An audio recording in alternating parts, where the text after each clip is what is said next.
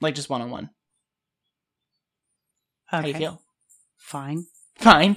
Like I'm talking to my son.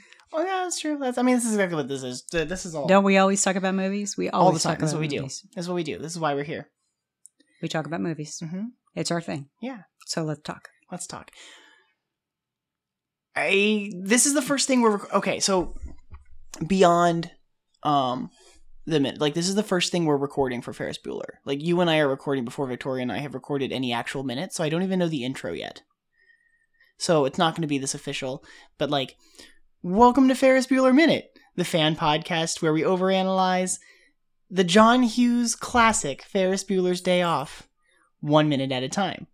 Okay. I'm Gary Roby, and I'm here with my mom, Ellen. Hello, Ellen. Hi, mom. Hi, mom.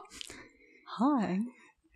So you haven't you ha- really you haven't done shit yet? No, we we did the promo, um, and I've watched the movie probably a dozen times in the last week. But Damn. yeah, well, um, when I say I've watched it, it's not. I'm not like just sitting in the movie. Like I've been scheduling people to come on the show. I've been trying to take some notes. I've been trying to come up with ideas of like things that I want to talk about as we get into later moments of the movie. Um, I have the soundtrack, but even the soundtrack doesn't have like all the music from the movie, which is a bummer. Um, because they Oh, never no. made an official soundtrack. It's not like Pretty in Pink. Pretty in Pink has a beautiful soundtrack. but does it contain everything? Yes. Because the the one I've got, the Ferris Bueller one, came from La La Land Records, hmm which is beautiful and wonderful, and it has a lot of the Ira Newborn score, including stuff that they didn't put in the movie. But a lot of the songs that show up in the background of the movie aren't all in it. Um, the the song that's playing while they're by the jacuzzi and Cameron's pool after his freak out isn't on the disc. Oh. And uh, March the Swivelheads, the song that plays as he's running home, booking it home after leaving Jen- uh, after leaving um Sloane behind. Mhm. Um, that's not on the soundtrack either, but most of the other music is. but everybody identifies with that song. yeah, well, that one's great. Um, that one's nice because there's not a lot of dialogue, so it means I can use it for stuff. hmm Um, it was a lot harder trying to make the like intro and outro to this work Mhm. to the main show. Um, because I wanted to use audio from the. I mean, you've listened to the intro, you've heard how it goes. Like it's the, it's got the Bueller Bueller and then the revving engine, and I had to like cut it down to make the music sync with that audio from the film. It was really weird, but it worked, which was nice. So I'm proud of how that sounds, and I think that's gonna be like something we'll keep throughout the season. How long is this movie? How many minutes are you doing? Um, that's a Or very I good question. how. I don't know how long it is. I think it's like 106. Uh, I can give you an exact number though, because we have it broken down by minutes. Um, oh, this is great podcasting. Me surfing my phone for stuff. I think I'm just gonna let this start, and we're just gonna. This is gonna be the end. Like we're not even gonna. It's not even gonna be 103. I was close. 103 minutes. But we have to do. We will do. Um, like on Harry Potter, we skipped the credits. We did like one massive credits episode. but for Ferris, we we are gonna do every single minute of the credits because there's film playing during the credits. oh yeah, They don't True. stop. Like the film doesn't stop until. yeah. Like in Ferris Ferris, tells you to go home. Yeah, Ferris tells you to leave after a shower. hmm Yeah. So do you remember the first time you saw Ferris Bueller's Day Off? You'd have been 20. Um, I was 20 when he came out. Yeah, it came out in 86.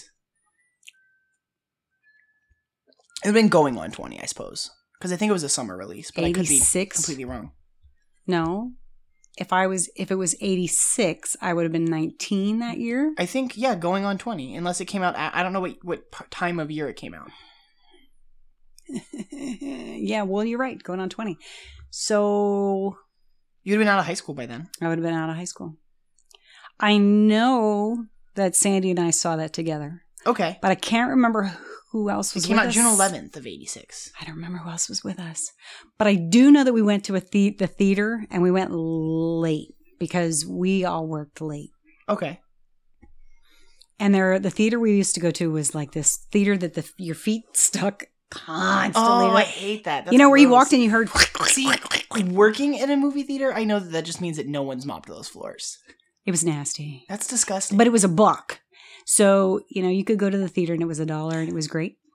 Do they just not have people cleaning between? Do you, was that like the thing? Did they just not have ushers cleaning the no, theater there were between, there all- were there were shows? ushers, there were ushers, but you know, it wasn't.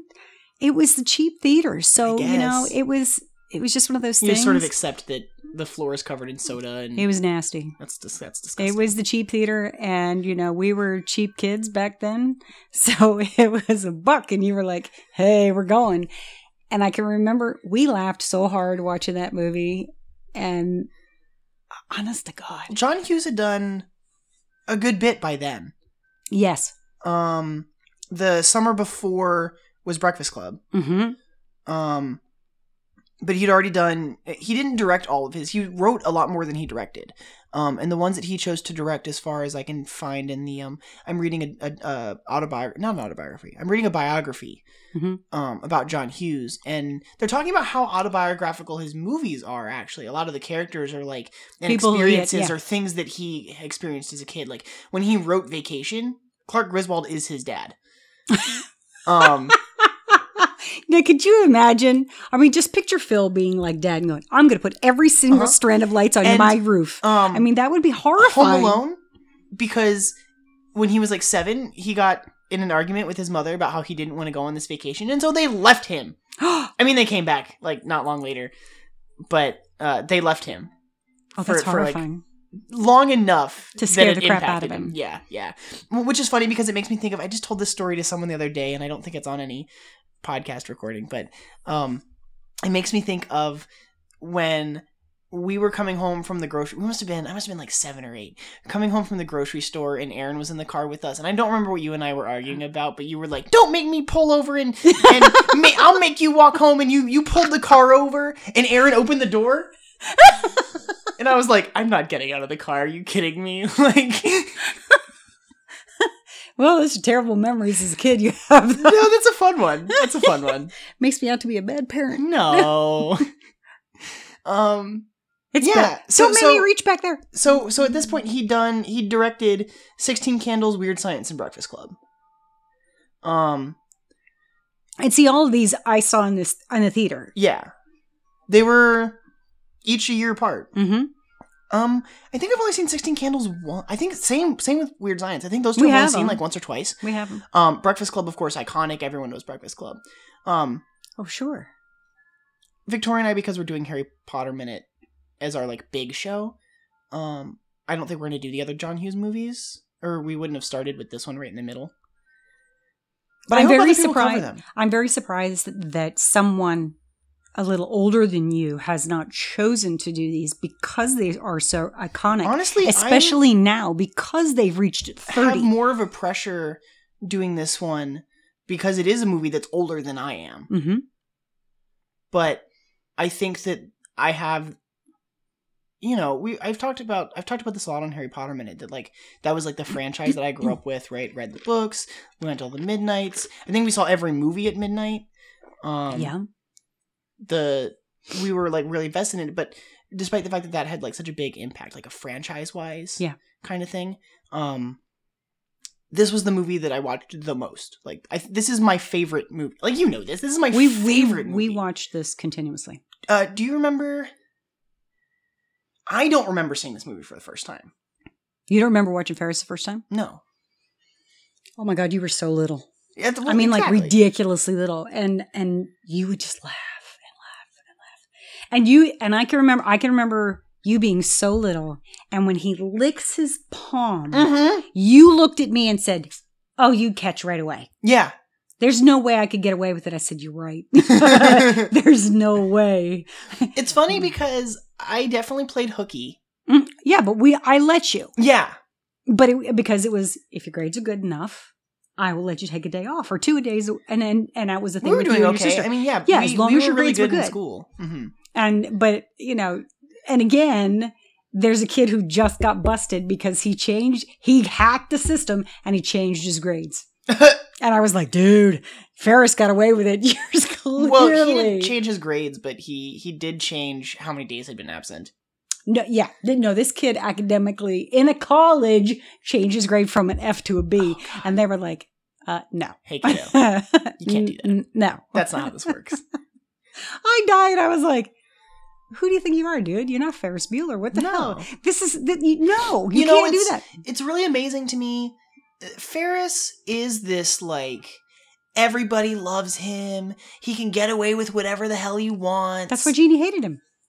but he's not like some arrogant prick character, like No. lording it over, like superior, better than thou, like just the the golden boy, right? He's so personable. Mhm. I, I think there's something about Matthew Broderick specifically too. Um, not only like because he's talking to us, the audience, to kind of bring you in on his side. So even when he's getting away with things he shouldn't be, you're just like, oh, you're just you're great. Kind of like Deadpool. He talks right to you. Yeah, I love things that break the fourth wall. I'm still iffy on Deadpool. I haven't. I haven't Oh, I on where I. him. It was a funny movie, and I really I enjoyed it. But I, I love it. I mean, Deadpool's just not a character that I'm particularly interested in. See, I like him. I, I think, I think he works really well. Um, this sort of meta sense, like it's really great in in comic books and in the movie because he's like aware of the fact that he's in this thing. Mhm. right which i think i think i think pulls the curtain back further than i want there's like a line i like i like that ferris ferris talks to you the audience but he doesn't ever talk about like oh this is all just a movie and we're on a set like it's no, not he just when he looks he's at not you. well yeah and, and and see we'll, we'll talk about it when we get into the minutes proper but the fact that he starts with a monologue looking directly into the camera right um, john Mhm. hughes told him you cannot for this whole monologue you cannot look away even for a second like i need you in the camera because if you look away from the camera during that monologue and then look back it gives the impression that something's going on somewhere else and the focus needs to be you're communicating with the audience right now and so he doesn't look away for that entire except for like when he's singing to the shower head i think um And that's very difficult because even when you're talking to someone Mhm. else, it's very hard to hold like contact. this, yeah Mhm. um absolutely absolutely because well i find i find that what i do is that like when i'm like trying to find words for something i feel like i'm like looking up into my my eyes wander and i'm just like Everybody does that. yeah yeah so he's like really engaged and it worked matthew broderick um was the best choice for this not only because he has this like boyish charm that that you need but he'd already been into productions where he was required to break the fourth wall he Mhm. did biloxi blues Mhm. also with Alan Ruck. That's how the two of them became friends. Um, and so he had already had experience talking to the audience. That's a great movie. In um, the Have book you seen I'm the reading, producers? Did you watch? It? I haven't seen. I haven't seen the producers. Victoria so good. loves it. That is such a good movie. Victoria loves it. Um, We have to love it. But between him and Nathan Lane, and Nathan Lane is incredibly talented as he is, yeah, and the two of them together are unstoppable. I'm excited. I do want to watch it. It's um, Mm-hmm. it's been interesting reading this this biography and seeing like what else John Hughes has done. I feel like this show is going to become a study of John Hughes to some extent.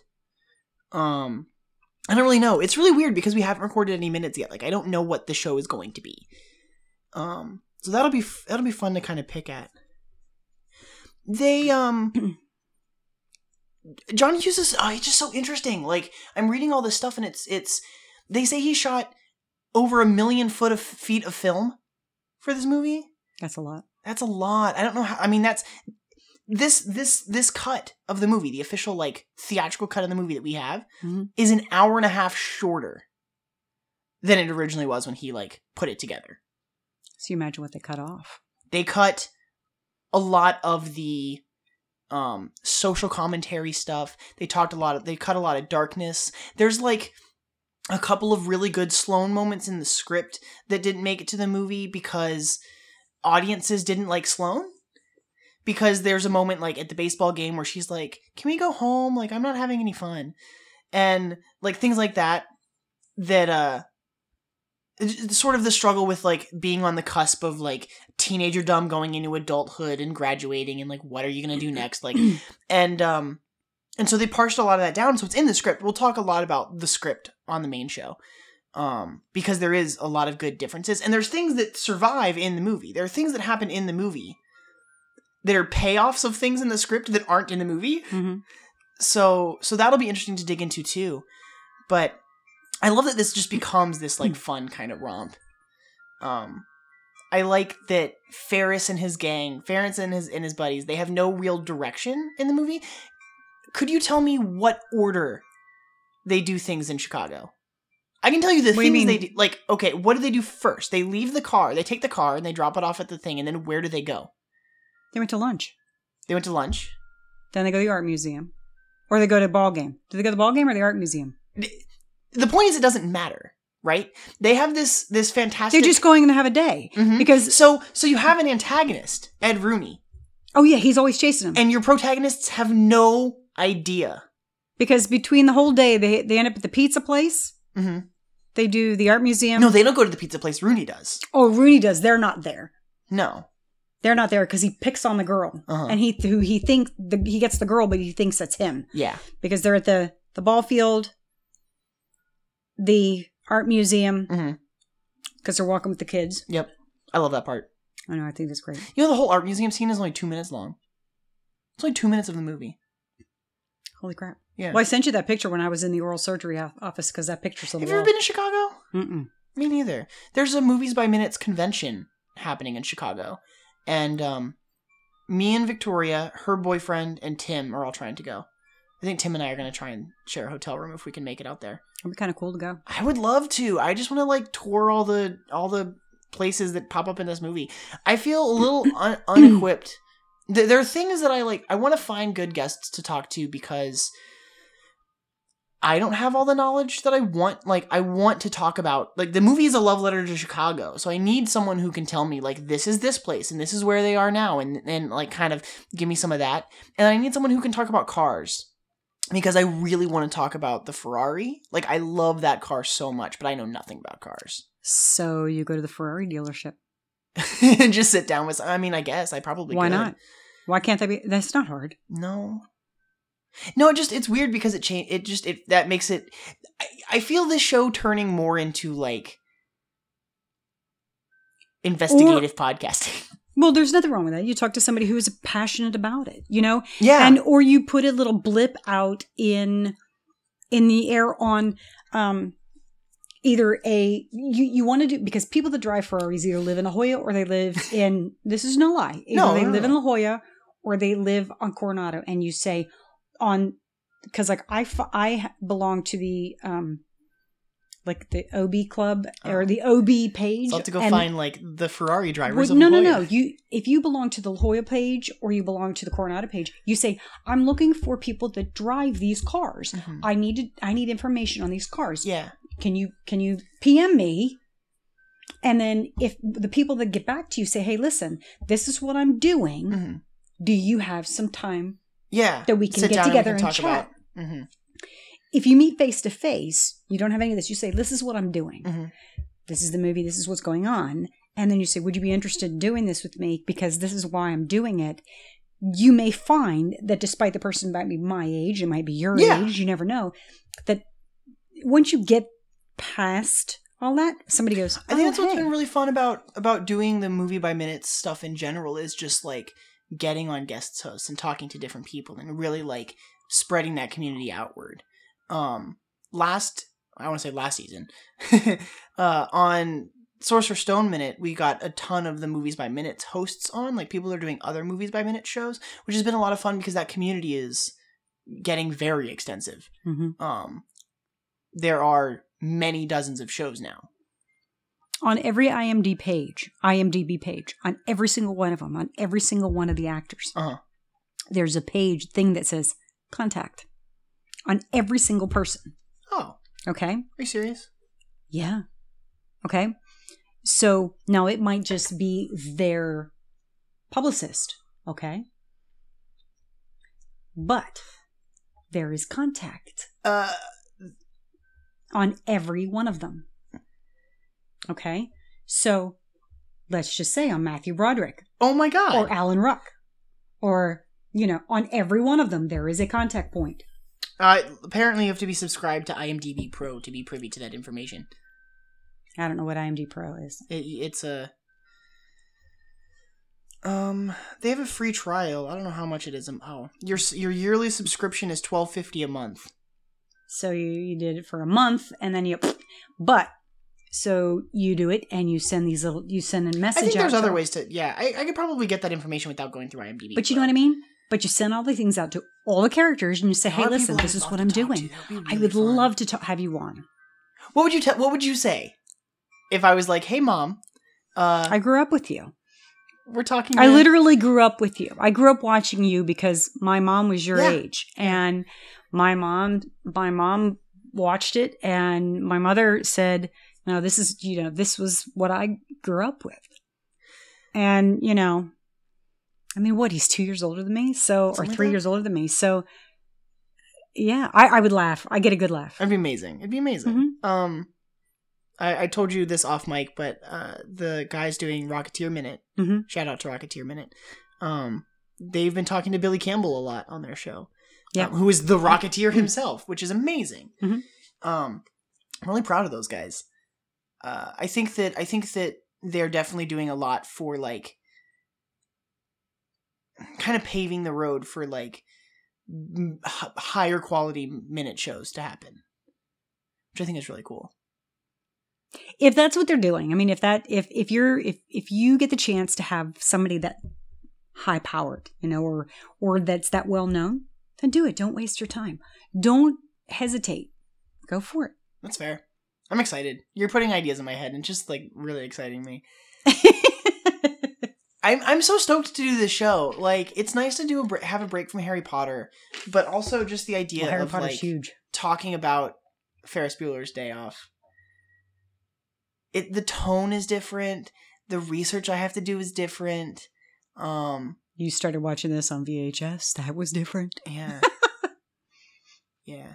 that's how long you've been watching it Oh, for sure. which is kind of scary you know yeah, I was a toddler probably. mm-hmm. Little little kid. Yeah, this is the movie that I watched every time I took a sick day. yes uh, to this day, like if I have a day when I'm just not feeling well and I can't go into work, you pretend you're cameron you lay in bed I'm you're dying. you're not dying. You just can't think of anything good to do. I or you get in the car and you beat on the steering wheel and yell shit Ah! Keep calling me. It'll make me feel guilty. I'll go. I'll go. I'll go. I'll go. yep I love it. I love it so much. This is my fa- this is my favorite movie. I'm so happy that we get to do this. I'm amazed that no one else has started any John Hughes minutes yet. I, I don't understand why. I think as soon as we start this one, we'll see the others start popping up. Someone did Fast Time. That's not John Hughes, but someone did Fast Time. No, no, they didn't. Someone talked about doing Fast Times. I don't even remember. I don't feel tardy. Yeah, I love that movie. some good movies. Spicoli, man. That was I that was think, um, Sandy in high school. He was she was Spicoli. I think that John Hughes really like shaped a culture because he his movies are teen movies, but he's not talking down to them. He, it was he- us. It was all of us. Well, and even though he was like in his 30s Mhm. when he was making these movies, he was still a teenager, right? People that came in contact with him told talked to him or talked about him like, oh, he's just a he's he identifies closer with these kids than he does with like his peers. Um, He took in what they called the Rat Pack. uh-huh. Okay, the kids, all of the kids from St. Elmo's Fire, all the kids that were in Sixteen Candles, and all those Oh. other movies. They so he auditioned every teen star of the day. yeah, um even though i mean not all of them made it into the movies but he talked to all of them um he had a producer or someone named i'm gonna butcher it because i don't have my notes and i don't have any notes in front of me for this um because we're just spitballing but uh ned tanen or something like that. It starts with a T. I don't remember the last name off the top of my head. I'll, I'll get into it when we get to the real minute. But his daughter was like a preteen. She was like 13, 14. And he talked to her a ton Mhm. about like being in high school and the kinds of drama going on with her friends. Her name was Sloane. that's where he got the name. Yeah. Uh Sloane Peterson is basically his high school sweetheart who became his wife. He married his high school sweetheart. So, um, there's a lot of contention over like who is John Hughes and Ferris Bueller? Is he Ferris or is he is he Cameron? And you know, as a writer, you put yourself in every character, really. But a um, part of you, yeah. so I, I think that there's definitely that that that strive to like i'm gonna make something of myself with my life that that cameron evolves for. But uh the dynamic of like the guy his girl and his best friend Mhm. kind of going out and being and that was john hughes like him and his wife and and his buddy. Mhm. um which i like. I think that that's really cool. I've never really thought about the movie in that way right you know because before before doing any of the movie by minute stuff before i started listening to any of the movie by minute stuff you just sort of passively like sit and just like let it wash over you. Mhm. and now like kind of picking at the threads and being like no like people put this together. Someone sat and wrote this. And, and a ton of improvisation happened. Um john hughes filmed everything. And they improvised. The the book says that he would sit on the ground under the camera like in front of the camera. So he's got the camera set up on its like po- tripod or whatever and he's just sitting there letting p- them act and then just throwing suggestions and letting them improvise and kind of play with each other and just and then just cutting it all down in the editing process to get these like really genuine moments of things that weren't in the script. Um he wanted to do the big parade scene during the von Steuben parade and he knew that he wanted to use like Beatles or something like that but he didn't have like the other song he said he wanted something really schmoozy um and it was Jeffrey Jones who was like have you heard of Wayne Newton He's like, who? And then they like pull over and they go into this like little gas station or something and he's flipping through like tapes and he finds a Wayne Newton cassette. oh my god. While he's there, Jeffrey Jones is like trying on sunglasses and he finds a pair of sunglasses that flip up Oh my god, they're so and bad. flip back down. And John was like, those You are need- perfect. You need you those. need those. Yeah. Uh, and so he bought three pairs to have them for the movie. And Oh so, my- so literally, and like, they were so popular back then. They were the worst sunglasses ever. They And were just- everybody had them. the thing that I love about this relationship, right, is that, you know, I don't really know what it's like being on a set making a movie. I don't know what those relationships are like, but but they did they like got together days before they started filming and just were hanging out in Chicago. Uh so he's driving and it's him, Rooney, Jennifer Grey, um and then your your main three, right? Mhm. just driving around Chicago and he's putting music into the car and he's pointing out places that he likes to go or places that they're going to go on set and like letting everyone sort of become Mesh. this f- Mhm. kind of familial thing so that when they're sitting and recording you get more genuine reactions of stuff. I think as a unit, especially because they were young, they were Yeah. kid, they're kids. Okay, Uh-huh. you almost have to have a cohesive unit. Well, I think that's kids. um again because I'm just going to constantly tie things to Harry Potter after doing Sorcerer's Stone. It's the same sort of thing. Like these kids were on set together for years and years, and so you just watch them. So when you have like real, genuine emotional moments in later movies, Mhm. um, it's absolutely thanks to the fact that these same kids have been working together for a long time. Like they're not pretending to be friends; they're friends. Yeah, you couldn't change that. It's the same with the Lord of the Rings guys. Those they, they the, the guys that played the characters of the Fellowship still hang out to this day. They all got matching tattoos except for John Rhys Davies Oh my god. because he just didn't want it. Oh my god. He like sent his stunt double or something. you do it. I'm Yeah. not doing it. Uh, It's a needle, man. I'm not doing it. but I, I just uh, I, I really so so it makes a really good dynamic. I think um that absolutely comes through in the movie. Do you know? Did you listen to Wayne Newton? Was he like No, my mother did. no? Heck no. When was Wayne Newton popular? Oh god, seventies, maybe the sixties. Yeah. I mean, Did you know the song Danke Schoen before? Of course, everybody knew that. I I know Everybody it because did. of Ferris Bueller. No, okay. So my my girlfriend that was my like my one of my closest friends in Uh-huh. elementary school.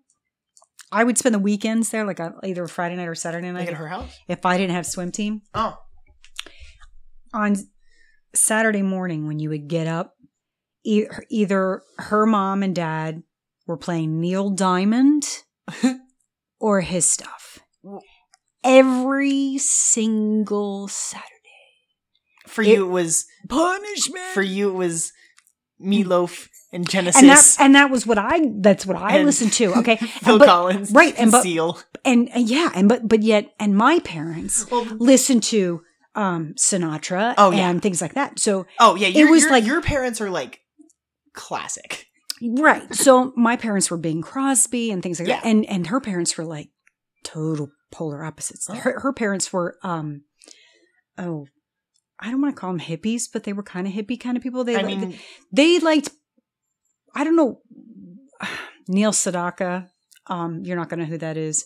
Um, I know I'm staring at you blankly. yeah, it, it, it- yeah, they were kind of hippies. But then Uh-huh. when when Danke Schoen came out and things it's like that, song. they liked. I actually that stuff. really, really love that. I don't know any other. I don't think I know any other Wayne Newton. You just know that song. Yeah, it's a beautiful breakup song. Yeah, He's he's like he You know, was we're a not little together boy, anymore. but he was a little boy when he sang that I mean, first. uh legitimately thought it, It was, was a girl? woman for a long time. Um, well, if you see the picture of him singing it the first time, he, Oh, I've seen pictures. He's, He's very got feminine. He's still very feminine. face. He's still very feminine looking. Yeah.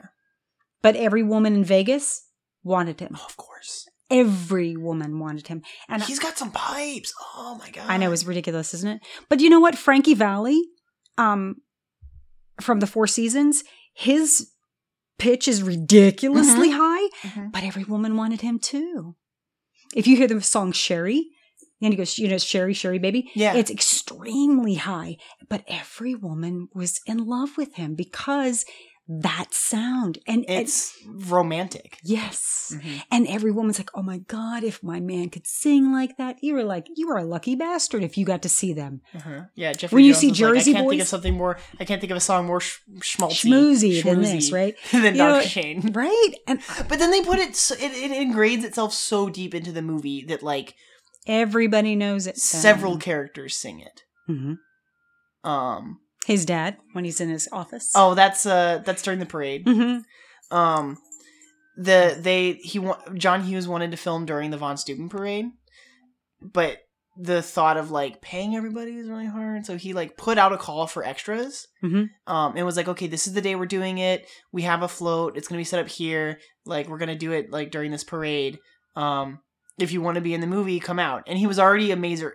He, John Hughes was already a big force. He was a Chicago boy filming in Chicago, telling stories about kids from Chicago, and so like the people of Chicago were like, yeah, We're gonna back yeah. my, we're gonna back our brother. Yeah. More people showed up as extras for for the Ferris Bueller scene than showed up to the actual parade.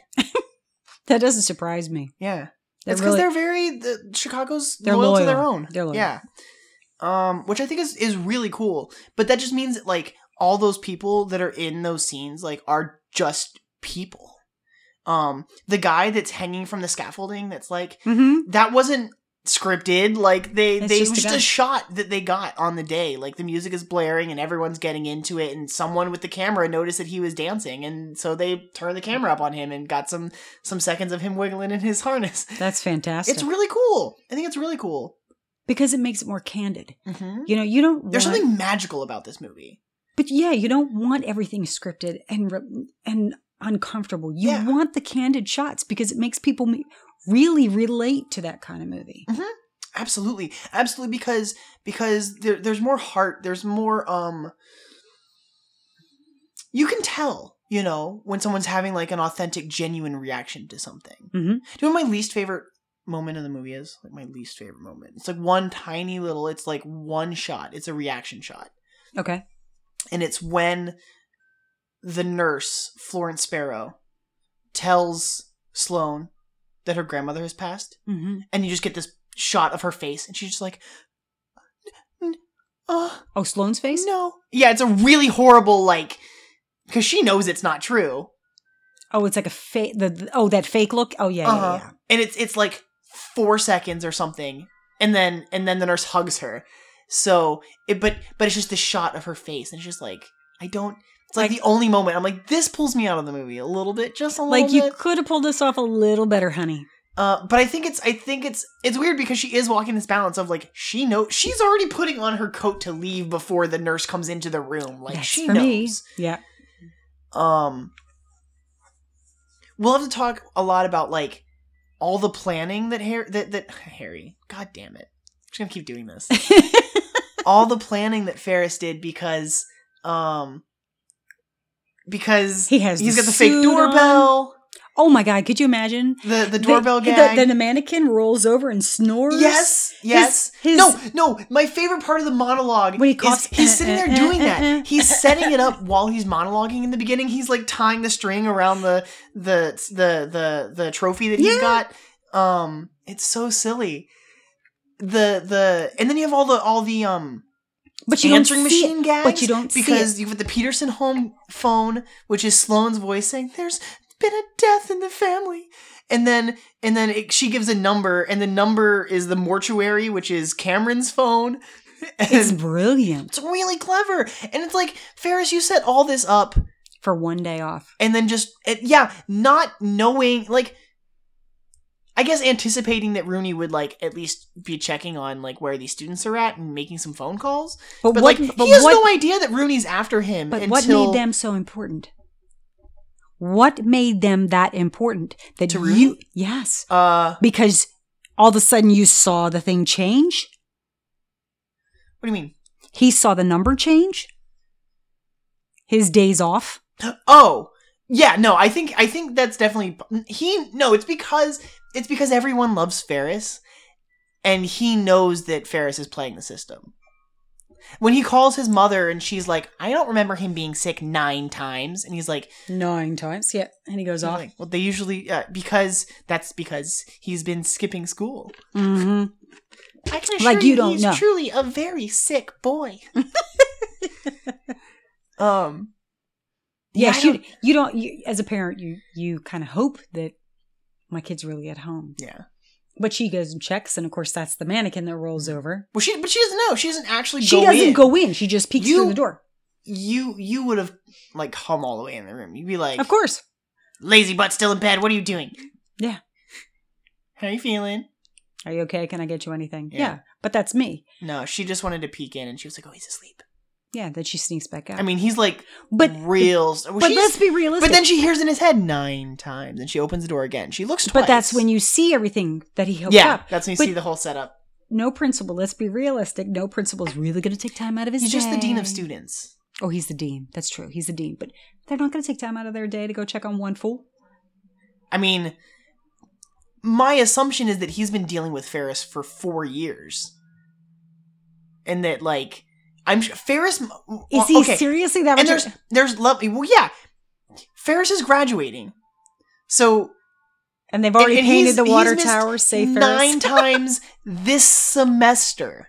yeah, So he's not going to graduate this kid, this kid has been playing hooky a lot. a lot. Um, all the kids respect him. Everyone loves him.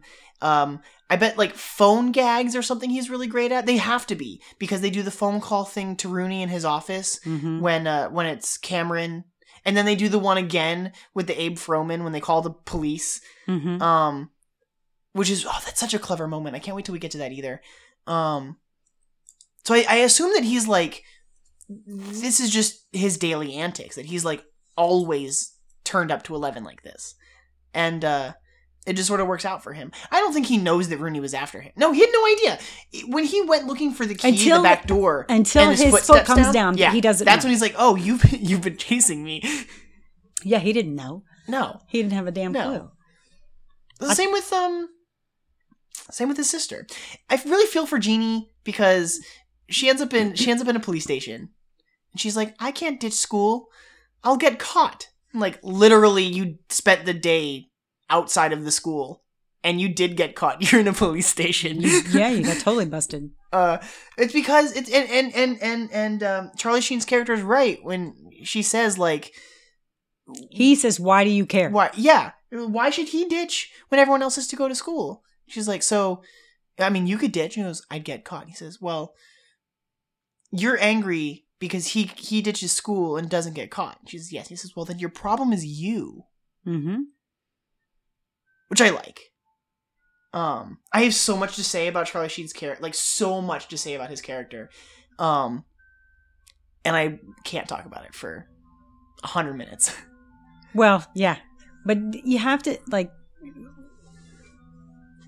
Charlie was already on the uh, path that was going downhill because of less than zero, and everybody knew he was going down the path of being a drug um, and everything else. the the only reason he's in this one is because Jennifer Grey had worked with him before and like ha- vouched for him. Mm-hmm. um to to to Hughes and was like, "Hey, like you know, you've already worked with his brother, like I think he'd be really great for this part." Um his character has a lot more to do in the script. He just, you know, and and thank God, he, you know, he's. I mean, granted, he doesn't have the greatest life right now because of what he's going through, No. but Well, not You know- I mean not all of them do. Jeffrey Jones isn't in a great place either. You know what what what happened with him? well, yeah, but I mean, it, it's a stigma now that he's going to have to have that Yeah, for the rest of his For the life. rest of his life. but and I, I you know i'm not going to make excuses for people everybody makes mistakes but you know this made their lives Yeah, Yeah. it literally made their lives well for her this was a start stepping stone for her Yeah, cuz Dirty Dancing came after this, right? yeah so and that made her Mhm. and then she all but disappeared It's really kind of a bummer. A lot of the 80s child, not child stars, teenagers hmm a lot of them aren't really doing much. Where's Molly Hmm. Ringwald? she's on some tv show What's now i can't even is remember Broderick doing? Where's Alan? Alan Ruck pops up in TV sometimes. yeah not much Um, I have no idea what Mia Sara's doing. Nothing. Um, last time um, she was on, she was in one of the some movie with um years ago. She with Van Damme, and Oh, then she dropped off. It was Yeah. Time Cop, and that was like the early that was nineties. But I don't think she's been in anything after that. yeah. At least don't not, that I remember. She's so pretty. I know she's ridiculous. I love her so much. She doesn't have really anything to do in the movie. Mm-mm. She's just like this really solid, loving, supporting presence for Ferris and Cameron. Mm-hmm. and it's really nice. But she has no arc. She has no like. I mean, No. neither does Ferris. The only the, the it's weird because the arcs of the movie are Cameron, Jeanie, Cameron and Jeanie. Rooney doesn't even really. He gets he gets what's coming to him basically, but he doesn't. He gets some comeuppance. But the little okay, so the little girl on the the little girl Aw. on the with the gummy bears. Okay, the little girl on the on the bus they're a little warm because they've been in my pocket. She was in Legend. oh, the little girl. No, no. Um, Mia Sara. Sorry, I was looking. Oh her. yeah, yeah, yeah, yeah. She was also in Yeah, Legend. she was. So the little girl, I, all I see is Taylor. Yeah. I swear to God. I Oh, man. swear to God. Okay, Because okay, okay, okay. I have so- a question. Okay, can we can we can we do this then? Because I, I think this would be fun. Okay. If Taylor is the little girl on the bus, um, can I tell you who I think you are? Oh, geez. If you tell me I'm the mom, I'm to No. punch you right here. N- well, n- no, no. I'm not that clueless, man. I wouldn't know. Um, every time I watch the movie, there's one person who like because I've seen pictures of you in the '80s. Oh, I had bad hair, and man. the- uh, I Hmm. always identify you with The secretary No, not with Grace. Um, pulling the pencils out. do you out, remember? Do you sniffing remember the white out. The, there's the part. Oh my god, she is sniffing white out. You only noticed that for the first time when I watched it this week. Are you serious? like because she's got so much great? Because she's just improvising all that. She's just sitting there, just We all goofing around with sniffed it. white out, man. Yeah. That was some good crap back then. Oh god, that's terrible. Um. It was good. Yeah. Everybody sniffed white out back then. Did you sniff white out back then? I will not confirm nor deny. I'm not going to tell you. Oh, mom. Uh, no, actually, no, his no, no, no. mimeograph paper smelled better. There's the um. There's the moment when Ferris is on the on the phone with the, sk- the kids from school, Mhm. and uh, the the the two boys, the one that's like, "I hope he doesn't die. I can't handle summer school." Um, they pass the phone off to that girl with the curly hair. He's like, "Have you seen Alien?" And she goes, "Yeah, why?" And he hands her the phone. Um, that girl, the girl that has the conversation with him about like, "Hey, Ferris, how's your bod?" And oh yeah, and you think you'll be alive this weekend? He's like, yeah, I say I will be. that that girl. Every time I see her, I'm like, I bet that was my mom in high school. the flighty chick, huh? Yeah, with the hair and the. Oh my god. I had some bad, tragic mall bangs back then. oh my god. They pretty much had a life of their own, man. Oh, I love it. I love it so much. I did. I had big mall bangs. Yeah, hmm that's really funny. I let Haley read my senior yearbook. oh God. Mickey tried to protect me. He was laying over it. He was like trying to lay on it. For for for the she was reading. listeners her. at home who couldn't see the gesture you just made. oh, it was scary. Mickey Mickey is my uh is one of my dog, dogs. my big dog. big dogs, big dogs. We talked Oh. about we talked about Mickey and Shadow on some Ferris uh, no on some Harry Potter episodes. Um, when we had the guys from Mogwai Minute on because we were talking. oh, you were about talking about the drooling Fluffy. Oh, yeah, slobber. Yeah. Yeah, so because I was now that it's yearbook time and everybody's at the end of the year, I can So imagine what pulled out Ferris's yearbook would be like, and and I somehow I got to talking to Haley about my yearbook, and I said, "Would you like to see mine?" Stupidly, not remembering that it. Sandy had written a entire novel of all the things that we had done. Can I see this notebook? Can I see this yearbook? of course, Okay, but we'll talk about so it later. I, I handed it to her, and she was howling in laughter because she found it very humorous. Oh my god, you did all this stuff! Oh my god! That's hilarious. And I was like, oh crap, I probably shouldn't have let her see this. I love So, that. That makes me happy. I was a good kid though. I mean, I didn't do a lot of things. I never skipped school, and I never Yeah. skipped. I was too afraid of my dad kicking my butt. didn't- you never you never played hooky? Not once. Not once. Not one time. Never did drugs, and I I never, never- skipped school I never played hooky unless I without you you knowing about it. unless I let you. Yeah. It was it's because because it is so much easier to be like, "Mom, I don't feel like going to school today. I don't have any tests." Than What would happen if you got caught? the would be- elaborate setup that Ferris has. yeah. That's a lot of work. hmm It's a lot of work. Um, Because the phone call that comes he's smart. What do you think happened? What do you think? What do you think Ferris Bueller went on to do? I don't know, he's really tech savvy. That's what I was thinking. So I can see somebody like that either being, oh, I hate to say finance because that's kind of scary. No, just follow. But you know what I mean? You know, I, I mean, I can see him doing something either computer related or Cameron thinks he's going to be a fry cook on Venus, a fry cook on Venus. which I love. That's perfect because yeah, because it's it's kind of like oh you're just a fry cook, but on Venus totally turns that into like oh no no he's not so here. good He's there. he's Ferris has so much going for him that he's off planet Yeah, gotta go. Mm, yeah which is great sure. I kind of want I kind of want a like Luc Besson like Fifth Element style movie about Ferris Bueller working as a fry cook on Venus. his little sh- his little ship that just pulls up to your house. Hey, how are you? I got your fries. That'd be great. Oh, that'd be be so silly. Yeah. Well, you never know. I mean, I, I think that that would be kind of. I can't see any of these people getting back together and doing any. No, no. What what long. happens this? Yeah, it's been thirty years. You know, I don't want any. I don't. No, no. This would be something. This is like an alternate universe, like when they were still kids. I mean, they You weren't ca- necessarily kids then. Uh, uh, Matthew was twenty three. I think Mhm. Alan was twenty eight, Mm-hmm. which is amazing because he doesn't look twenty eight. He doesn't look like a Well, he had a baby face. He, yeah, yeah.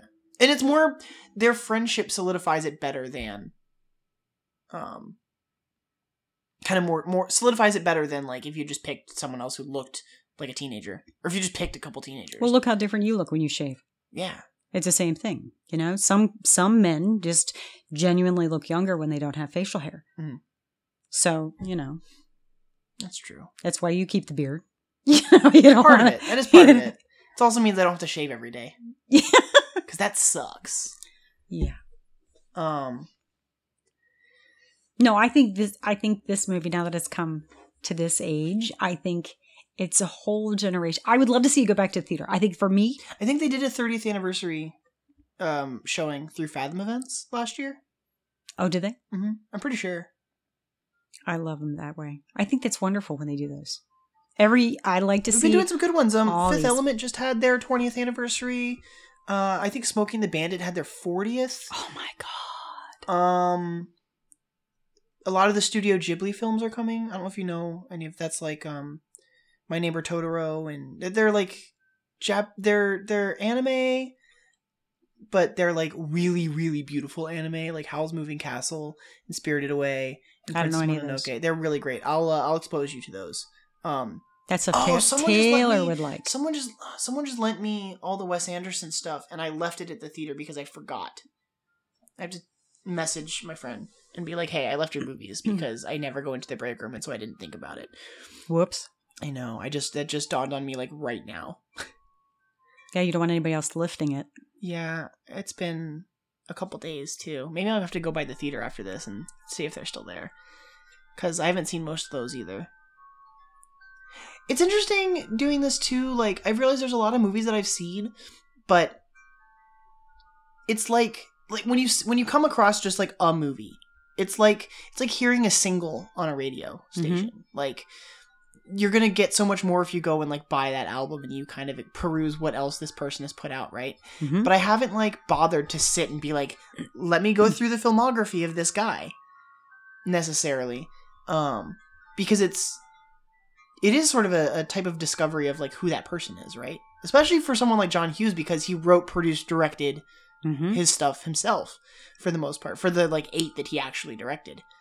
Um, there are some scripts that he wrote that he abandoned and then other people went and took those scripts and he was like if you're going to take it and adapt it and make something out of it i don't want my name on the screenwriting thing because i didn't finish it. It's not script. mine. Yeah. Yeah. Um Well, it's not like you're going to do it with Stephen King because I mean that's like total opposite. yeah. You know, I mean those would be. I, I, you know me, I can't do horror real well.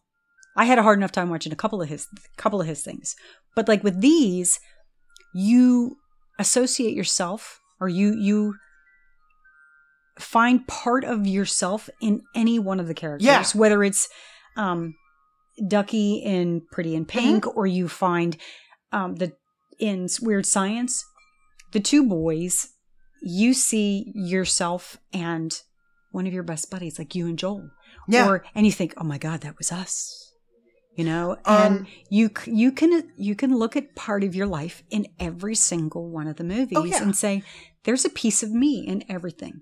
It doesn't matter if it's a boy or a girl. There's something of you I that was you talking. can We were talking relate about. to. I was having this conversation on the Harry Potter Minute listener page, um, with someone the other day about like when you the way we put ourselves like see ourselves or put ourselves into the things that we're reading or watching or consuming right? Um you have the writer who sits down and writes this thing and they have like their intention that they're putting into it. Shoot it you release the movie but every person that watches that movie is going to have a different relationship to the movie. Mhm. regardless of what the intention was what i bring with me to it makes it this the my movie. It's my favorite movie because of this sort of thing that i identify with but it could be completely different for someone else. Mhm. um and so it's interesting because because it becomes this sort of malleable thing. Um and we talked about it because there's a line in harry potter the book where dumbledore says nitwit blubber oddment tweak. It's like when all the food appears for the first time at the end of after the sorting in the beginning. Um and it's probably just gibberish right that's thrown out. Like jk was like oh it'll be funny if he just says random stuff but then all the food appears. And harry's like "Th- this guy's crazy. Um but we really like looked at what those the different the four words mean and how they sort of seem to identify the different houses. And so it all it takes on this relationship of like it's almost like he's saying we've just broken you guys into pieces.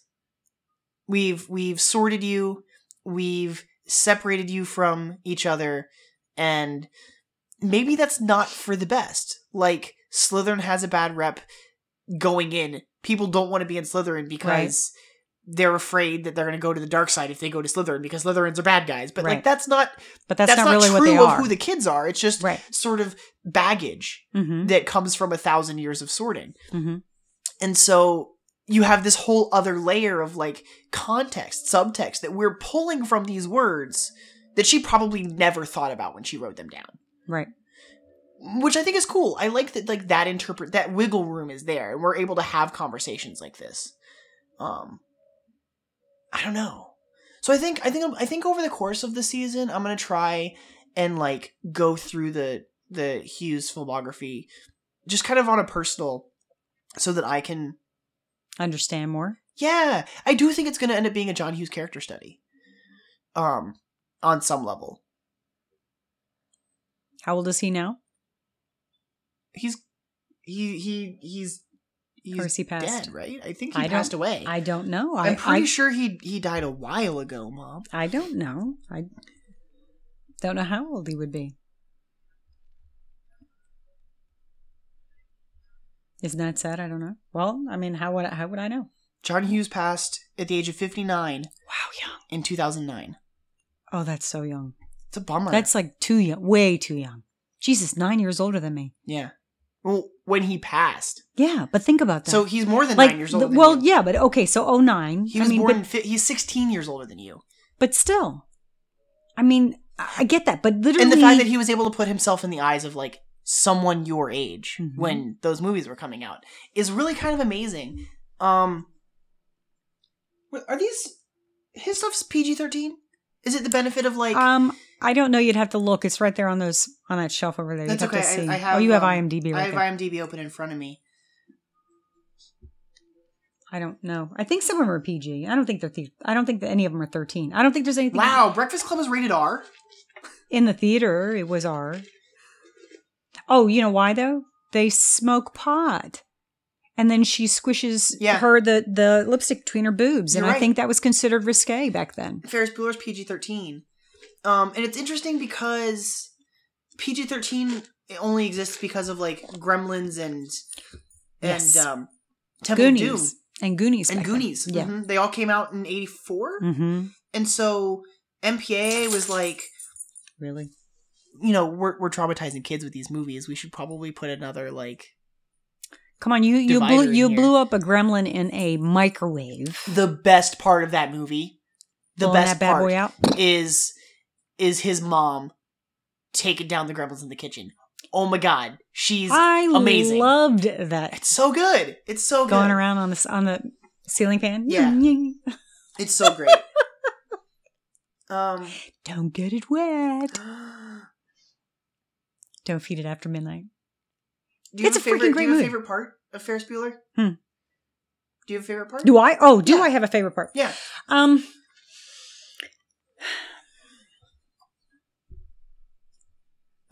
Honestly, I think the one of one of the things that really s- sticks for me is looking at that picture in the art museum when they're looking at that painting where they're all standing there. Yeah. And No, it's just him. It's just um, well, they're all like they, they all walk, and then he things. stands there and he looks at the, the painting, and as it pans in, and it breaks it to where it's the whole, the whole f- picture, and then it breaks to the the child, and then it goes in and just Mm-hmm. Um, just isolates it. that came from Hughes was inspired by another movie that I cannot remember off the top of my head. It was something I've never seen before. There was the same idea. It Mhm. was like someone standing in front of like an image and it was just back and forth getting closer and closer until the image is reduced to nothing but dots. Um and I like it. I like that. That is a great moment. I do like that minute. I do like that minute a lot. What is Um, yours? What is mine? I have, I have two that I'm kind of leaning back and forth between. They're both Cameron moments. Um, one is like during the parade when Mhm. Cameron and Sloane are having their conversation. He's like, like saying that he doesn't want know what he's gonna do. He's like, Yeah. She goes, well, college, and he says, yeah, but to do what? She says, well, what are you interested in? He goes, nothing. Mm-hmm. I really love that. And then, um, You can relate to that. yeah, and then I've had a lot of people telling me that when they were in high school, um, the like when they had to do monologues for things, they memorized the opening monologue that Ferris delivers. Mm-hmm. The the life moves pretty fast one basically, um, which is a fantastic monologue, but I like Cameron's better.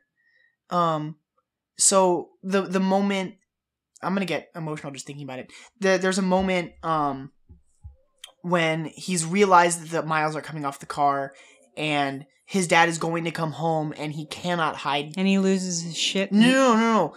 After he's already come to. Oh, okay. when they when they have the cinder block on the thing and they're trying to drive in reverse um and he says like i've got to take a stand and and uh, the line is like i'm not gonna sit on my ass as the events that affect me unfold to determine the course of my life i'm gonna take a stand i'm gonna defend it. Right or wrong i'm gonna defend it. Mm-hmm. i love it. I think that is so beautiful. Mm-hmm. and it's like this guy who has this like psychosomatic illness Mm-hmm. because his home life is terrible and Well, not No, we you- don't know. We don't see his you don't parents. see his parents You- aren't around. His dad is apparently uh, his dad loves his car more than he loves his child and his wife. Um he sees that it's broken and i think that that he's just sort of taking life as it comes. Um and so it's nice that he has that defining moment. Like ferris bueller's day off is about him helping cameron stand up. stand up for himself which i love.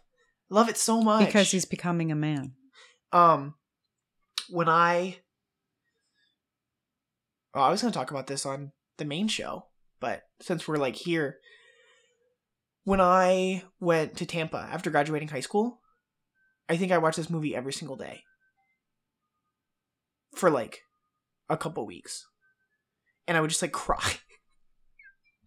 Because i didn't want to be there. And it was the same kind of thing of just like i didn't have a plan. I didn't know what i wanted to do.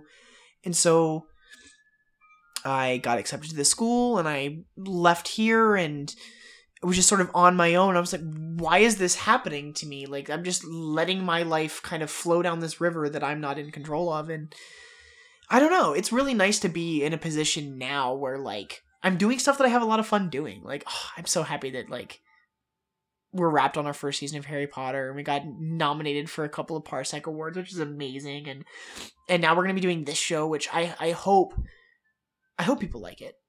I think um I think it's gonna be completely different than doing Harry Potter. Mm-hmm. Um and so I'm really I'm really excited for it. It's gonna be good. I think at your age, I think that there are very few people that honestly go to college and walk through the gates or through the door, however you want to look at college, and can say, I know what I'm going to do with my life. I yeah. I know for a fact I'm going to major in X or Y Mhm. or whatever it may be. Yeah, Very few. very uh, through high school you have all those like What let's you make to a goal sheet. Yes. Like what's your 5-year plan? Like Nobody, nobody does. No. I, I didn't. I, I had none. And It's you, hard. You can look back and, and sure, there's a lot of things that I, I, there's a lot of things I wish I did differently. There's a lot of regrets that I have. yeah. That's just the But- nature of I don't regret. I regret the way I did it, but I don't regret the outcome of it sure. because the things that I've learned, I'm able to to teach Yeah. you, and I'm able to say, for as much as I fell, I was able to get up. I was able to say it's okay. I'm a stronger woman Oh, for it. I've always like admired the strength that you have. Like I, I have many moments where I'm like, oh, like why am I having a hard time with this? Mom would just freaking do it and it'd be fine. like Well, I think you have to look at it as we are com- we come from completely different Yeah. environments, and and you know I I no, I think moving a lot really like shaped me in a weird way. I counted how many times I've moved in my lifetime, and it's almost frightening. Yeah, But I I kind of look at it, and the, and the look that people give me when I tell them that I went to four different high schools, Yeah. is absurd. Yeah, The fact that like Alexa is about to graduate from the same high school that I did Mhm. blows my mind. yeah. That she only went to two, Yeah. and the twins are going to go to one. Isn't that It's so weird. unbelievable? So weird. mm-hmm. And then she's almost done. Yeah. I mean, I I rag you and I tell you guys that you know you, you need to understand how different things were because you guys compare Yeah.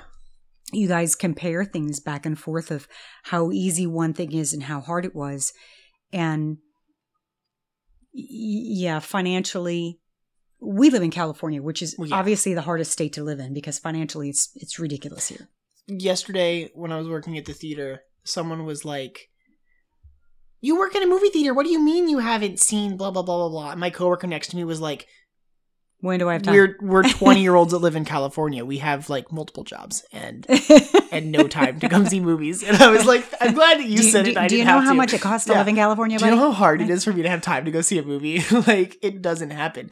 Uh, money doesn't grow on trees in california buddy. Honestly, like I don't have off time. Really, it's You one can't live in a job or another, and the podcast. The podcast is my free time, and it's because I just love doing it. And like we do have people that support us. Our Patreon is doing pretty well, and I think that now we're wrapping into our like we're going into our hiatus for Harry Potter. Like I'm hoping that um that more people will come and show the support over there because we're going to keep doing weekly content for Harry Potter over there. Mhm. But uh I don't know. It's nice to I- would love I would love the the dream would be that like this could be a full-time thing, but I don't have any expectation for that, right? This is we're doing this because we're passionate about the movies we're talking about. That's why the minute community works the way it does Mhm. because the people that are doing shows and completing shows are doing them because they have a love for the property Mhm. um one of the biggest sort of things when uh when people started following the Star Wars minute format because those guys they they were the ones that came up with the whole thing like they're Mhm. the ones who did a weekly show or a daily show um one of their big rules was like if you're going to start something like you need, You to, need to finish finish. it. Like don't pick something because you think that it's going to get you people listening or it's going to make you money or something. Like do it because it's something that you love. Yeah. Um and and and that just it, it all that all pulls me back to like i remember being a little kid and and and pop up telling me like if you do something you love it's not work.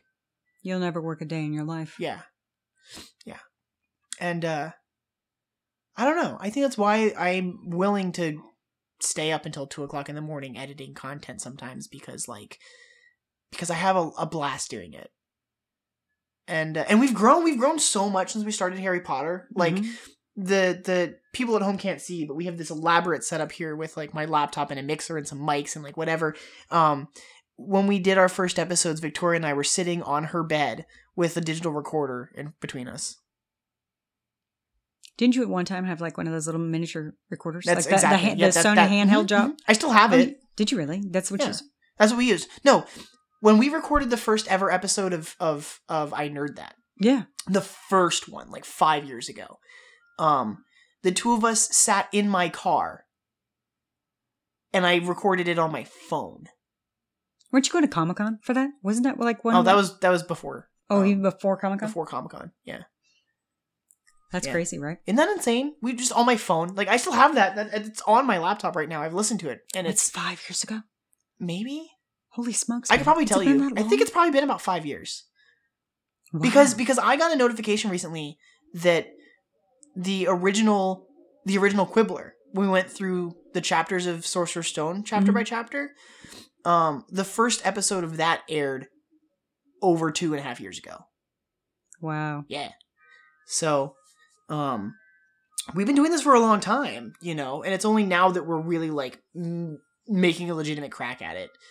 And uh and the fact that we're getting like that people are following the show and that are engaging with the show, like I love it. I get emails from people um that oh so and so has left a comment on your post on duelinggenre.com. And I'm just like, "Oh, like people care enough."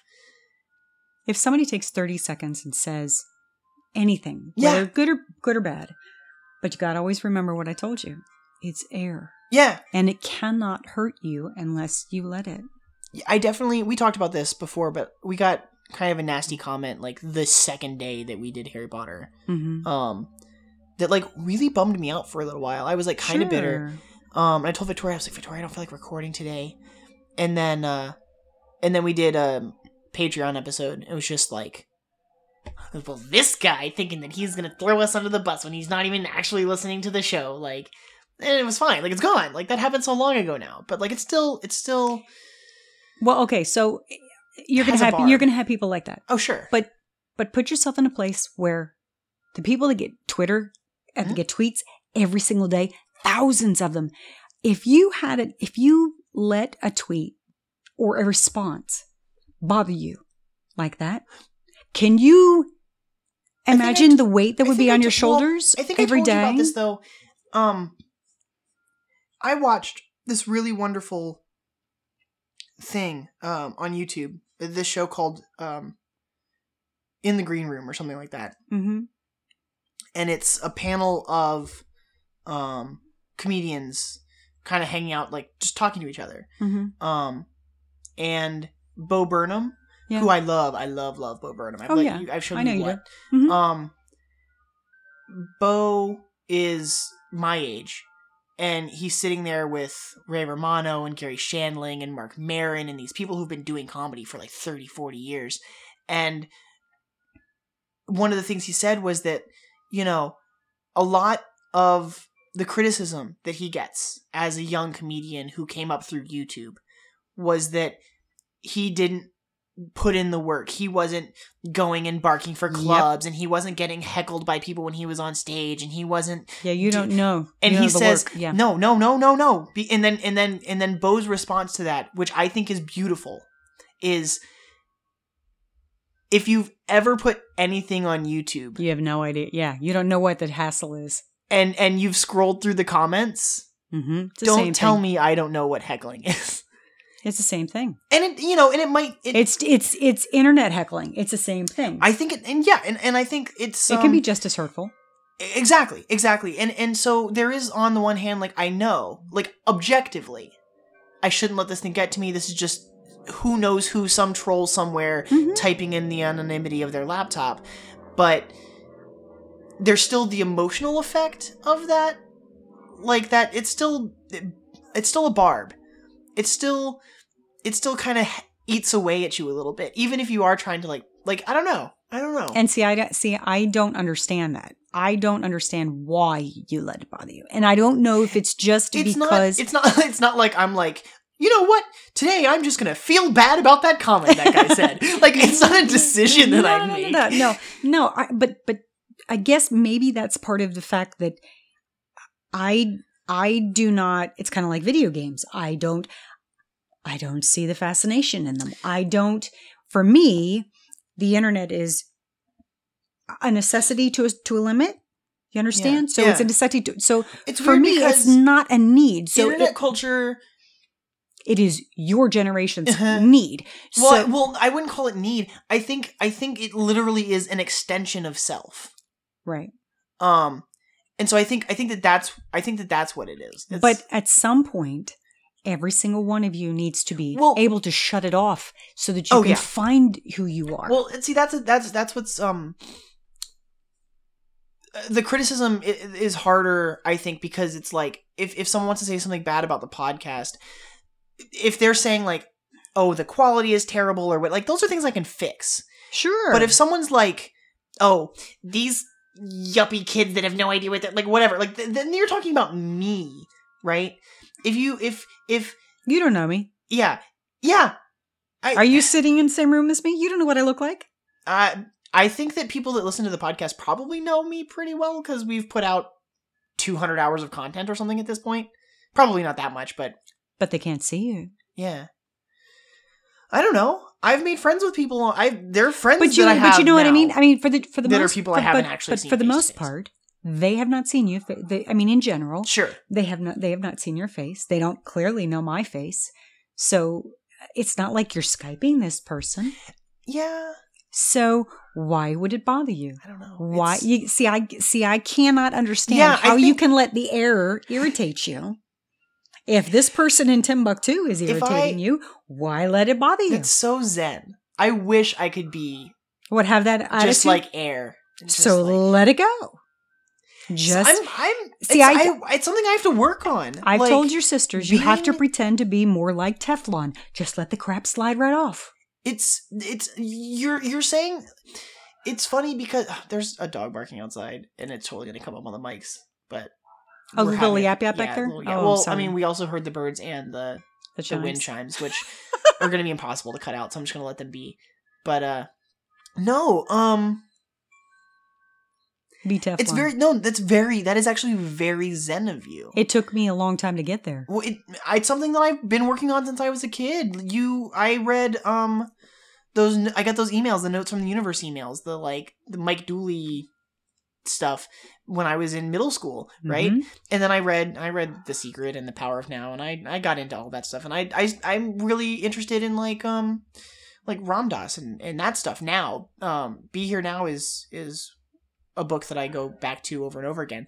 Um, but it's still a practice, you know. Mhm. Like some days are better than others. There are some days where like it, it is just like water and it just flows, and I don't have to worry about it. Um, It takes a long time. It's Yeah. not it, and and I know at your age, of course, I had kids. I I, Yeah. I already had two kids no, at it your blows my mind. I keep thinking every like every day. I think about like oh my god, how did mom have two kids at Yeah. my age? Yeah, it's kind of crazy, right? I can barely take care of myself. Yeah, when you look back, and and and that's the thing. You your your generation, the, the majority of you do not have children at 26 No. years old, let alone have you know a, a stable one job that could you could Yeah, support yourselves and have a home and things like that. It's very very difficult, especially here in our in our oh, our especially town here. or or our state. yeah. But I mean, if we were still on the East Coast, you might be able to do it, but It's still tough though. it would be tough. But at the same time, when you get to that point where you get a little older and you start hitting your 30s, you kind of find a, a little, a, a more of a routine where your brain kind of says, okay, I can do these things. Mhm. You're, you stress less. But you have to be I think it depends on the person too. If you're constantly uptight, yeah. Yeah. But I was never that person. Pardon my French, but Cameron is wound up so tight that if you shoved a lump of coal up his ass, You'd you'd, have a a in a week diamond. you'd have a diamond. Yeah. No, I I totally identify with that though. Like if I was if I were any of the main kids, I would be Cameron, Of course you are. a hundred percent. Mm-hmm. Um, but I feel like everyone, everyone, I think everyone is Cameron, and everyone wants to be Ferris. Mm-hmm. I don't know I've any. been Cameron at points in my life. A lot of times. yeah, But I've learned that it doesn't do me any good to freak out because I can't change it. Yeah, If if if I can't change it, you then why to. freak out about It's it? It's just it's it's acceptance hmm and mindfulness, and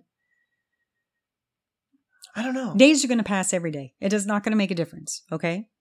So if you're, well, you can look at it like Ferris and say it's a glorious day. It was a perfect day for him to have that day off, right? So if you get up and granted we have our June Yeah. gloom, so you have the crappy morning, Mhm. but we always have a stellar afternoon, right? Yeah. So you get up with that attitude every day. I'm going to have a perfect day like he did. Yeah, I'm just not playing hooky. So every day you get up with that same. Every day you're above ground is a great day. I like that. No, That's honestly, Pitbull, honey. there are That's a lot of people. There are a lot of people that I have the customers that come into the bookstore. Mhm. Um, I have this gentleman that I see a lot, and you know, every everyone who comes in because we don't get we're not super traffic heavy. Um, like, hey, how are you? What's going on? Like, how are you doing today? Uh, I have a I have a guy that his go to is I'm still standing. I like that. You're still breathing. Yeah, still here. Mm-hmm. I like the I like the turn that this conversation took. Um, do you have any other any other um Ferris Bueller things you want to touch on before we? I feel like we're winding down.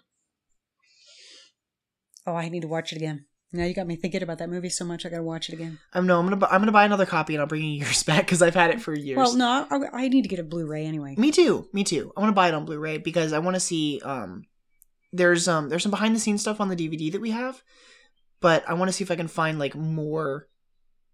Well, I'll look and see if they have the copy that's got the extra stuff. Well- like, the, the, do they have Oh, a, a I the know. extra edition? I don't know I'll if they have because I'll would love online. to. I would love to see like a lot of that stuff that did get cut from the movie, and I would love to see if I can find um The anniversary edition? yeah something like I'll that see. something that'll have all that stuff in it. Because a lot of them, when they when they did it, for all the other movies that came out. They had an anniversary copy come Mhm. out, so I'll see if there's one. I didn't look at Best Buy when I was there, Yeah, but I was thinking about it because I was like, "Oh, I know you have my copy." So I do. I've had it for a long time. That's all right. It's my favorite movie. It's okay.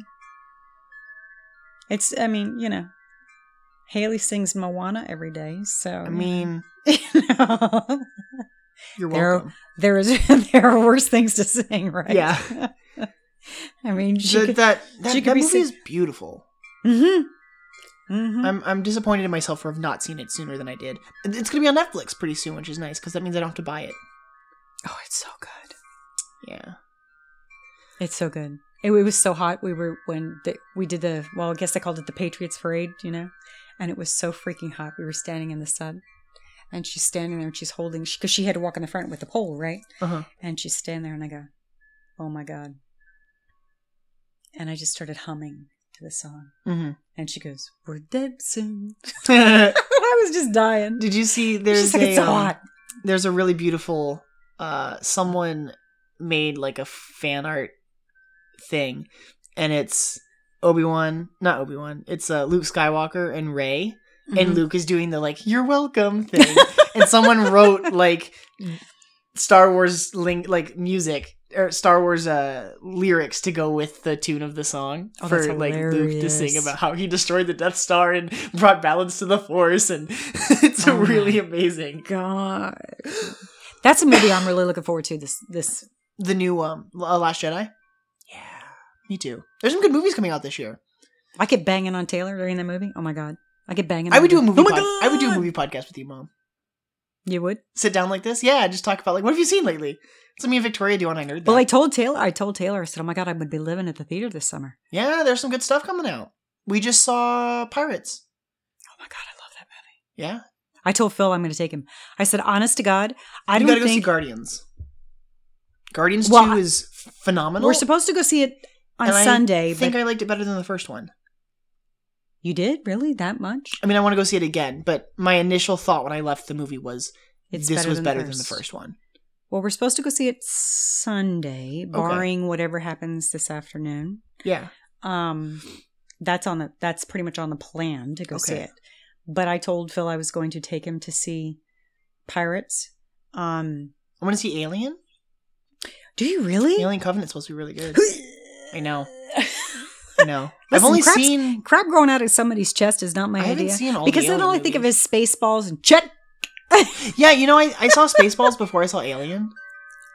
No, re- oh yeah, you probably Yeah. did because we grew up. Well, you, I made you grow up watching Spaceballs. It's weird the movies that I did watch with you May the Growing up Schwartz be versus with like there's so many movies that people are like, how have you never seen that? I'm just like, I don't know. because your mom had comedy in her head. Yeah. I made you watch all the comedies. I, I made Yeah, you watch I- everything was hu- How humorous. did I? I feel like I'm the one who got like everyone else into the nerdy stuff in the house, right? Um, yeah, because I watched everything that was humorous. Um, that was me. Yeah. Well, come on, I worked ten years for Blockbuster. I mean, it was kind of hard to not watch movies. So Yeah, this was kind of your thing. I mean, so we had when I started, I was working for Blockbuster when. Oh my God. Were you even born? Yeah, you were born. Yeah. You were working. I was working there. You were born. And then movies were, we, we could take unlimited amount when you were first born. So there was, oh my God, your dad and I used to watch movies out the wazoo. And then when Morgan was born, it was still the same way. So when you were toddlers, it was, you know, every Disney movie and all the little, you know, family movies. Mhm. We could watch, you know, endless amounts of kids' movies. Yeah. So you could repeatedly watch Well, yeah, we watched Toy Story until it stopped working. Toy Story till it stopped moving, watch, move, watching that or stopped working. You watched, oh my God, Morgan watched Pocahontas till it stopped working. mm-hmm. Mulan was like that. I mean, all of the kid, I mean, and literally it was to the point where you could recite word for word every one of these movies. Mhm. And then it was like, well, I, there, you were so smart And you guys picked up on Well, see, things so that's the thing fast. is like, so I got into I got into reading, and then we got like video game consoles in the house, and I feel like I was watching less and less. We were, we were sitting down doing movie nights less. yeah, you um you read more. You started reading more. Because you got as you got to about nine or ten, you were reading so much. Well, yeah, because I was deep in Harry. I was entrenched in Harry Potter at that point. Yeah. Yeah. Because you got Harry Potter at nine. She gave it to you when you turned nine. Was I it think. really that late? nine or eight? Okay, Because she gave it to you for your birthday. was it Oh, the you first might not- two? Did she mean the first two for my birthday? Because my copy of Chamber of Secrets. You might have been a little younger than that because I think you were only in maybe second grade. So Chamber Maybe of Secrets was grade? released um in the U.S. June of 1999. Alexa was born then. and and and the copy that I have is a first edition, Mm-hmm. which means we picked it up that week. Yeah. We picked it up immediately. So we must have got it when I was like seven Mm-hmm. or eight. And you have, I don't know what copy you have of the paperback. Uh, I have that one. I just I just have like the I think it was just the original paperback run, but I don't Mhm. know I don't know if it it was not a first printing. No, But, but, all of our hardcovers, every hardcover after that is a first It's first edition. printing. I mean, they are in terrible shape. of course. But, you know, I mean, look, everybody in the house has pretty much read it except for Taylor. Mhm. But it's been, When they survived my backpacks and they moved with us, and they've, yeah, they've been moved, you know, across country. Yeah. They've gone everywhere. But before I I know a that- and like really appreciated like oh like hardcover should be kept real nice. I have some really nice uh first editions of later JK books. Um Mm-hmm. I've got Casual Vacancy and I think Cuckoo's Calling maybe the Robert Galbraith one. I think I've got both of those in hardcover first editions. oh, you do? Yeah. Um one of my coworkers gave them to me at the bookstore cuz he had no space for it and was like, "Well, I think you'll appreciate this more than I will." I know Lauren called and said she told me I've seen this. I keep seeing it when I travel and Yeah. stuff, and it's on the it's on the bestseller list. She says I want to send this to Gary because I think he'll love it. It sat on your nightstand. Because the book opens good- with Vernon Dursley, and it's so boring. It sat on your nightstand for a good six months, and I said I can remember telling you, read. hmm I remember laying Read on the it. couch Mm-hmm. and and and reading it. And when you get when I get when you get to chapter two, All I remember t- was t- kept telling you, I promise you, it will get better. It cannot be this much of a big seller. mm-hmm. I promise you. And you were you were like, just so bored. You know what's funny now though? Like if if someone were to do Harry Potter the TV show, mm-hmm. I want the pilot episode to be Vernon, and like give me like deeply entrenched into the Muggle community of London. oh yeah, and then just let us see magic at the edges. Because that's exactly what that chapter does, and it works real well. mm-hmm. So that when Dumbledore shows up on the shows up at the end of Privet Drive and like clicks the lights out, it's like, oh, this is magic. Mm-hmm. Um, You wouldn't once you got past that part, you didn't move. no, I think I read I the whole thing not- in like a couple days. I could not peel you away from the book once you got It's really there. good. It's really good. And then from the rest of them, it was the same thing. I mean, you the moment you got got them at midnight, Yeah, I was. you were the kid who did not sleep. No. you just were like, I read. I think every book after the first one. mm-hmm. in like a day or two. Um I I took them to the bathroom with me. Like I just did not Mhm. put the book down. Mm-hmm. Couldn't do it. Um I don't know. There are a couple things like that. There are a couple things that I have like that. Like the Harry Potter books were definitely like that for me growing up. Ferris Bueller was like that. It was the movie that I watched over and over and over again, like still to this day. Like not even kidding when I say I've seen it a dozen times this last week. Um, I might not be investing as much of myself into it as a kid watching a movie, you know? Mm-hmm. but um absolutely i just can't But you're going to find little things as an adult watching a movie. You're going to find little things that you didn't when you were little. Yeah. I mean, you and it's no different. Every movie's this. Every movie will do that for you. When you watch a movie the second time around, Mhm. it doesn't matter. Like I- I've watched so many of these movies. I've watched that. and there are people that tell me like oh I've, i i don't watch i don't like to watch movies more than once because there's so many other movies. There's uh, millions of movies out there, and I w- want to see as many as I can. And if I watch something over again that I don't have, but like, like, you, do you realize what you're missing out on by not revisiting some of these? Look at somebody's facial expression. Like, look at the guy in this. Like, you know, you want to know my favorite? One of my favorite moments in Ferris Bueller. Like, I hate. I told you I hate that reaction shot of Sloane when Yeah. she finds out her her mother dies. There's a moment later in the movie when they drop the car off Mhm. at the attendant, and Ferris says to the the parking attendant, he's like, "Uh, do you speak English?"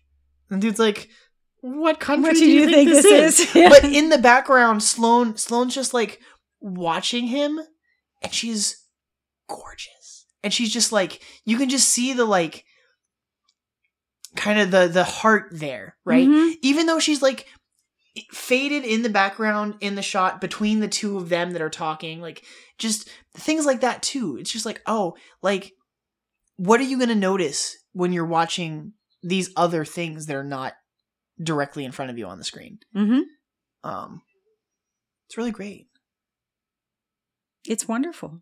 But you, ha- but again, you're right. You have to be able to watch it again. You have to sit back and you have to look at it Mm-hmm. as a spectator. You can't just say like the first time you watch it, it's hilarity. You know, it's Yeah. it's just a humorous thing about a kid getting a day off and how his buddies and he like piddle the day away. You know, but when you step back and you watch it the second time or the third or however, however many, you can look at all the big picture. Mhm.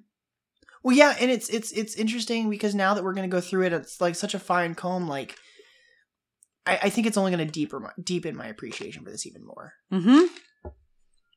Um, there are some minute hosts that have wrapped up. Um, particularly, I'm thinking of of um Brady Crane who who does uh he's doing Goonies or finished Goonies right now, but he did um Ghostbusters and Jurassic Park. And one of the things he was talking about was that like before doing the movie by minute thing, just sitting and watching the movie and just like enjoying the movie, just like being a spectator and letting like we talked about earlier, just letting it wash over you. Um, and I think I think he's kind of disappointed that now when he sits down in front of the movie, it's not that experience. But for me, I could say that like I Victoria and I sat down and watched Sorcerer's Stone again Mhm. after being done, Mhm. and and yeah, it's not the same experience, but it was never. you picked that apart. it was, ne- but it was never. It was never. Every time you watch it, it's a different experience Mhm. because you have new things to attach to it. New movies have come out, which means you have more knowledge of what's coming. Um, you grow up, which means that like You're not the little boy that he was. yeah, You were his age when it came out. I was Harry Potter's age through the release of all the books. Mm-hmm. Um, Which, which, is really unbelievable that, you know, you're, you grew up literally with him. it. Yeah, You you grew up exactly the same age as Harry. So here you are growing up with the same day, age as Daniel that I- Radcliffe. one of the things that I'm um really excited about doing Harry Potter minute is is that um we because I have because it makes me wait again. It means I have to wait mm-hmm. because I was the kid that the new book came out and I read the book. I devoured it. Mm-hmm. and then I would reread the series over again, um, and just reread them, um, just trying to pick it apart and figure things out. And you know, like there there might be a movie coming out, but it'll be at least a year before the next book, and and there's kind of a struggle with that there, right?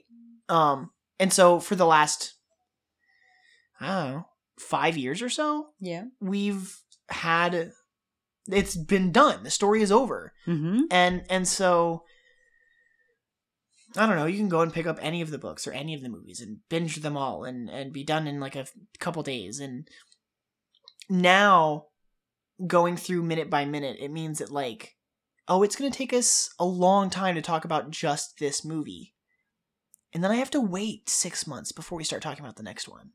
Why are you waiting the six months? Oh, because I can't do Ferris Bueller minute and Harry Potter minute. At the Oh, same oh, time. oh, well, yeah, because you're doing this one. Well, and we just wanted we we I do want to take a break from because it is a lot of time. it would be really exhausting to just start Chamber of Secrets next week. yeah. Um so it'll be it, I think I think by doing Ferris it's like far enough away from Harry Potter that like even though our schedules aren't going to be any lessened, um it is going to feel like a break from what we're doing, and it's like it, it's literally the break movie. Like, uh, we're, we're taking the summer off. That's good. Yeah. Um, but there, there's something about that is breathe. like Victoria and I start talking about stuff that happens in later movies, and I'm like, you know, we can't talk about Luna for five years. Oh my god, It's like that sucks. that's a long time, isn't it? So we'll talk about it, but like we know that those conversations will come up again, or it'll be different. Oh, sure, because you'll have other. again. You'll think of something else as Mhm, well. mhm. Well, you're taking notes as you go, so Yeah, it's weird because we do try to record in order. Apparently, not every show does that. Uh, I think, I think when when Airport Minute was running, um, I think Jim O'Kane over there was saying that he finds guests that he wants for particular minutes and then just records those minutes depending on how that schedule works. So he might have recorded like minute 45 and then gone and recorded minute 26. And I'm like, I don't like that. Because I, I think I think what we're doing is we're creating I think by doing them in order, we're creating another narrative, right? You have the movie, and then you have the narrative of like us through the movie, which is like a whole different thing. it's alive. We should wrap this up. Yep. This is fun. I'm glad that we talked and we uh we did this and went through this. Me too. Yeah, you um when you told me that you wanted to guest on on Ferris Bueller Minute, I uh I thought I thought you were nervous? joking. I thought you were joking. Really? I told you I'd do it. I know, but I I don't know. It feels like I'm like now dragging you into my world, and it's fun. Please, this was my world before it was yours, hey, buddy. no, I just mean like this part of it, the like sitting down and like oh, you mean actually the, the, recording the, the, the, weird conversation. spot? because these conversations we've had. I mean, these are the same conversations we've had for years. hmm Maybe we'll do another one. Maybe we'll do more of these. I liked doing this. Sure. We'll talk about it. Okay. Thank you for being here, Anytime. everyone who's listening. I don't know when this is gonna air. Um, I don't know how much of the main show is going to be up, but we should have a Facebook page by now at Ferris Bueller Minute and a Twitter, which I think is going to be at Bueller Minute or Bueller Min. And we'll see what Twitter lets us do because I don't know how many characters you're allowed to use. And oh, you um, don't get your typical 140, huh? no, no, no. For for when you um Oh, your logo. your name. Oh, your for your like at whatever. Like I don't know how long it can be because we couldn't do Harry Potter Minute. It ended up being HP Minute on Twitter because Harry Potter Minute was too long. Ah, So I can't do Ferris Bueller minute. So I think it'll just be Bueller. Or Bueller min. Bueller. Bueller. It'll just be at Bueller underscore Bueller. no, I'm That's- just kidding. That's not I'm not gonna do that. Um Bueller. Anyone? I don't know. We'll see. We'll see. Make it um, catchy, man. Make it catchy. So so for for those of you listening, you've probably actually heard the main show and know the the real places to find us. But as always, we're on duelinggenre.com and yeah, I don't even have a sign off. On Harry Potter Minute we say mischief managed, but that doesn't work here. Danke Schoen? Oh.